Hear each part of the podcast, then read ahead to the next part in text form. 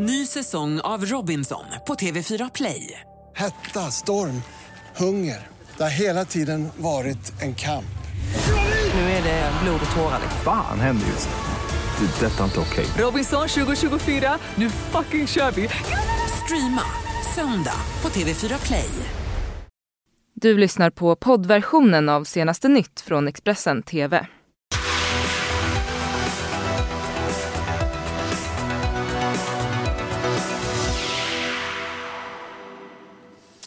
Välkommen till senaste nytt här i Expressen TV. Det här är morgonens rubriker. Oljepriset rasade efter kraschade förhandlingar. Coronadrabbade kryssningsfartyget Grand Princess ska lägga till i amerikanska Oakland under dagen. Och Thailand har blivit den nya tillflykten, tillflyktsorten för svenska kriminella. Ja, när handeln öppnades upp igen efter helgen rasade världsmarknadspriset på olja med omkring 30 procent. Detta efter att förhandlingarna mellan OPEC-länderna och Ryssland brutit samman. Det var i fredags som förhandlingarna om att sänka oljeproduktionen eh, genomfördes. Det var ett försök att möta den minskade efterfrågan på olja på grund av coronavirusets spridning över världen. Men Ryssland vägrade gå med på en överenskommelse och handeln stängde alltså över, över eh, inför helgen. I lördags svarade Saudiarabien med att eh, sänka oljepriset med 10 procent. Experter menar nu att utvecklingen kan bli början på ett priskrig som kan få katastrofala konsekvenser bland annat för Venezuela, Iran och eh, amerikanska oljebolag. Läkare och annan medicinsk personal gör sig nu redo för att eh, det coronadrabbade kryssningsfartyget Grand Princess ska lägga till i amerikanska Oakland under dagen, det skriver AFP. Kryssningsfartyget har haft 21 21 fall av coronavirus ombord och där finns flera svenskar också. Samtidigt undersöker nu amerikanska myndigheter om ytterligare ett fartyg som kan ha delat besättning med Grand Princess har smittats ombord. Arbetet eh, med att få samtliga 3500 personer till rätt plats beräknas ta eh, mellan två till tre dagar. Och i Italien är 16 miljoner människor fortsatt under karantän. Cosa succede di nuovo con questo decreto? Här är Italiens nya krisdrag i kampen mot corona. Stora delar av norra Italien stängs nu ner, bland annat Milano som sätts i karantän och över 16 miljoner människor drabbas.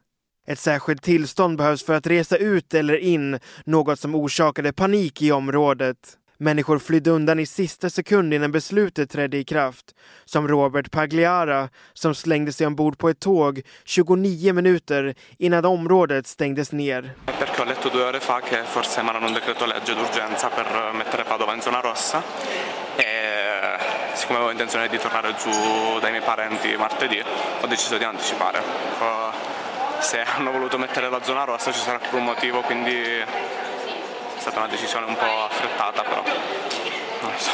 Stai scappando insomma? Sì, mettiamola così, una fuga. Det mesta har nu stängts. Skolor, gym, simhallar, skidåkning, biografer och teatrar. På mataffärer och restauranger bör en meters säkerhetsavstånd hållas till andra personer. I Rom ställer sig människor bakom det drastiska beslutet och de menar att spridningen måste stoppas nu.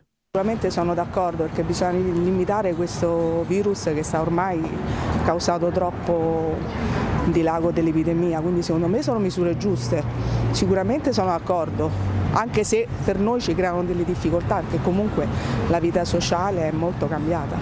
Sono d'accordo, lo rispettiamo perché serve per contenere, speriamo, però è giusto rispettare.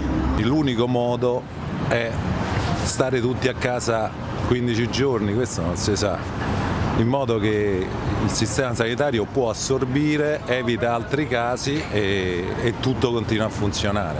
Nästan 6 000 fall har nu bekräftats i landet och över 230 personer har hittills dött efter att ha smittats. Bara under lördagen bekräftades över 1200 nya fall av coronaviruset i Italien. Och vi har träffat 56-årige Trude Ravndal som smittades av viruset under en skidsemester i norra Italien. Jag har lite ubehag i bröstet. Jag är lite tungpusta. och lite lite energi.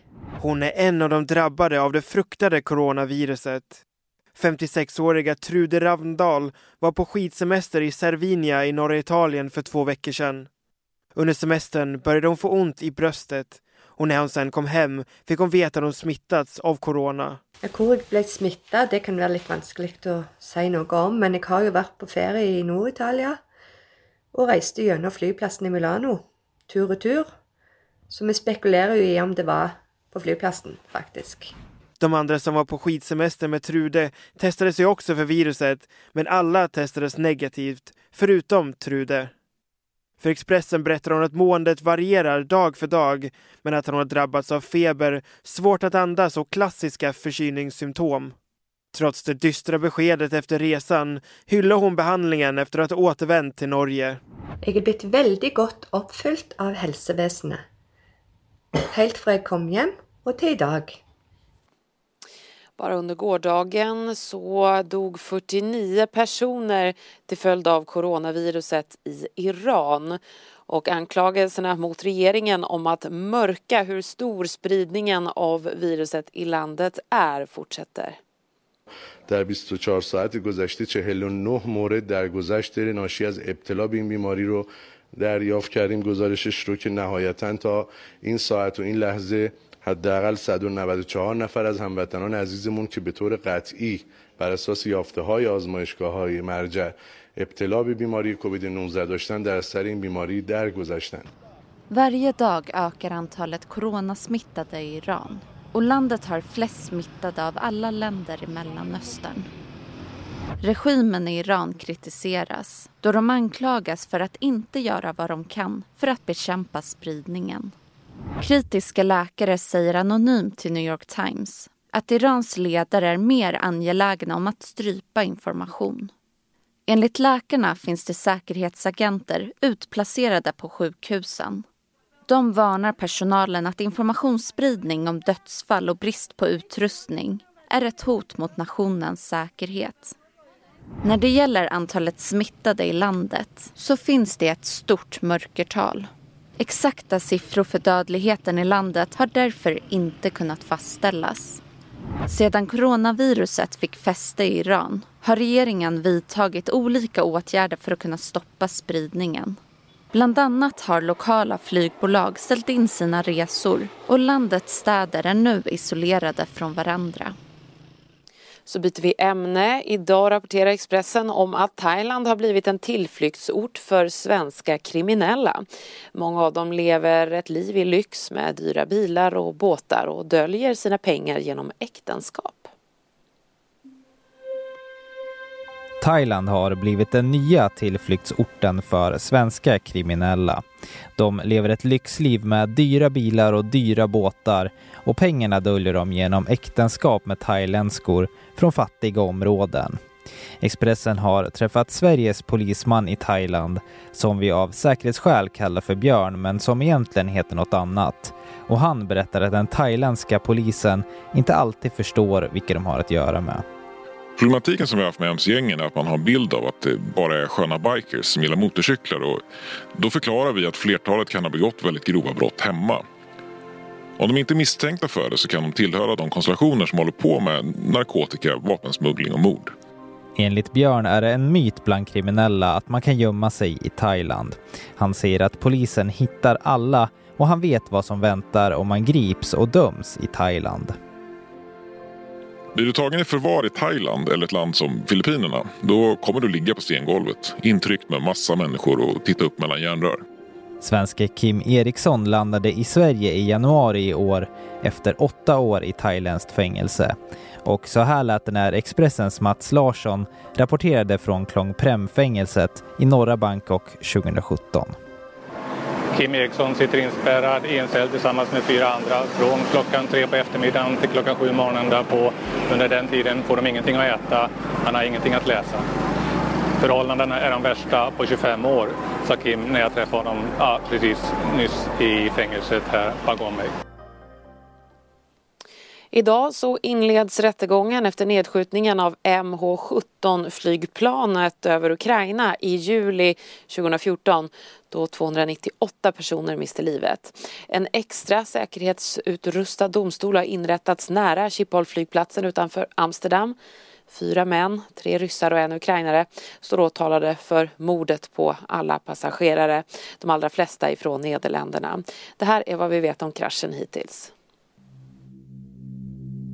298 människor miste livet när Malaysia Airlines flight MH17 kraschade i Ukraina den 17 juli 2014. Planet var på väg från Amsterdam till Kuala Lumpur och försvann från radarskärmen när det passerade östra Ukraina. Det exploderade över ett rebellkontrollerat område nära den ryska gränsen. Samtliga passagerare och besättningsmedlemmar ombord som mestadels var från Nederländerna avled. Ukrainas inrikesministerium bekräftade att planet träffats av en missil avfyrad från marken. Under kommande månader lanserades flera olika teorier om varför planet kraschade och vem eller vilka som var skyldiga till det som alla var överens om. Kraschen var ingen olycka. Skuldfrågan blev ett politiskt spel mellan Ryssland och västvärlden. Efter händelsen öppnades en internationell brottsutredning. Men anklagelser har riktats framförallt mot proryska separatister som krigar mot den ukrainska regeringen. Under en presskonferens den 13 oktober 2015, lite mer än ett år efter kraschen, höll den nederländska säkerhetsstyrelsen en presskonferens om sin slutrapport om kraschen. Där slog de fast att MH17 sköts ner av en luftvärnsmissil av den rysktillverkade typen Buk. Något som den ryska vapentillverkaren Alma Santei tidigare förnekat.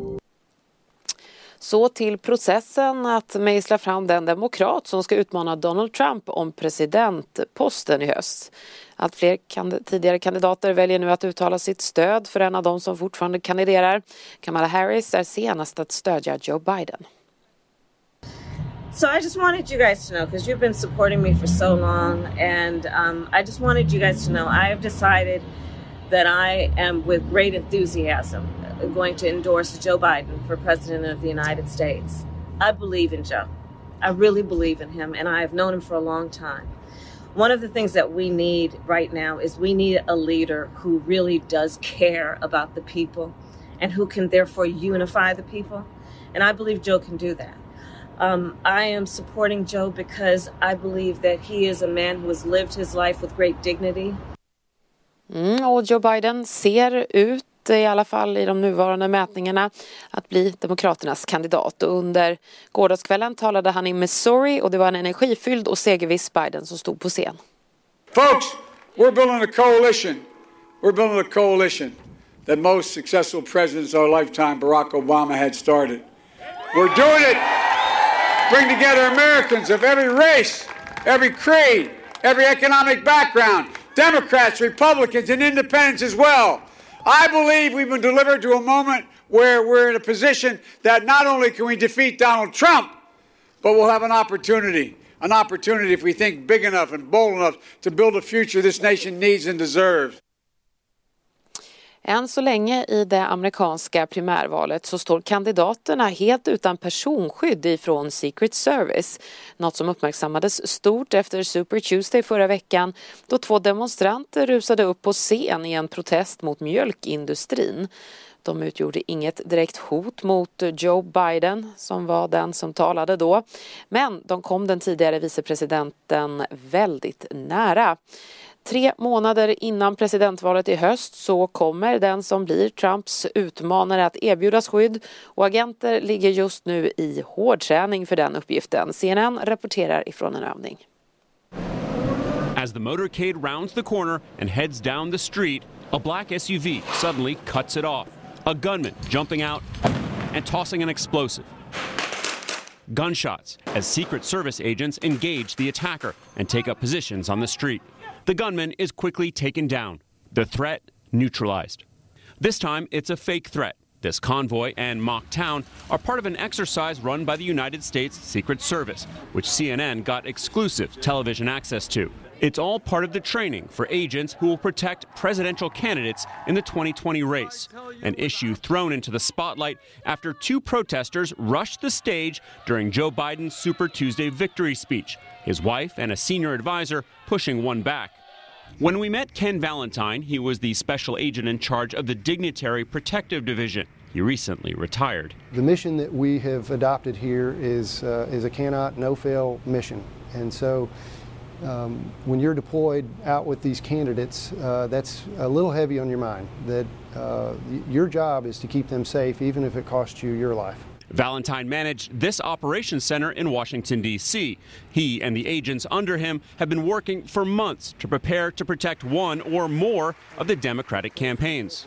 Secret Service protection usually comes for the major candidates, as well as their vice presidential picks and their spouses, within four months of the general election. Some candidates get it earlier in the primary season. When then Senator Barack Obama ran for the first time, he got protection early, a year and a half before the 2008 election, due to perceived threats. His opponent, Senator John McCain, didn't get it until much later, not liking the way that protection isolated him from voters. The decision to begin protection is ultimately made by the Secretary of Homeland Security with input from congressional leadership. We stand ready to, to protect these candidates, uh, however many we're ordered to protect and whenever we're ordered to protect. And so, with the word from the Secretary, we're on it. Today, the Secret Service is among the most highly trained security services in the world. The training shown to CNN for agents on candidate details includes tactical, including hand to hand combat, emergency medicine, and legal training, including how you're allowed to subdue a suspect. There's also a significant cyber aspect to the protection, with campaigns under serious threat by malicious actors online. We create a 360 degree sphere of protection around these candidates, wherever they go. The teams that you're going to see on CNN uh, on stage with these candidates, moving with these candidates, is really just the tip of the iceberg. And there may be a lot of moving with those candidates coming up, with Secret Service protection being talked about eight months before the general election. Valentine said it will be a bumpy ride, but is keenly aware of the responsibility of the candidate teams. The American people are counting on us to bring to the finish line whoever they select. And so, whatever candidate you're assigned to may be the President of the United States next. Alex Marquardt, CNN, Washington. Strax är jag tillbaka med fler nyheter. Du har lyssnat på poddversionen av senaste nytt från Expressen TV. Till förordnad ansvarig utgivare är Klas. Ny säsong av Robinson på TV4 Play. Hetta, storm, hunger. Det har hela tiden varit en kamp. Nu är det blod och tårar. Fan händer just det. Det är detta inte okej. Robinson 2024, nu fucking kör vi! Streama söndag på TV4 Play.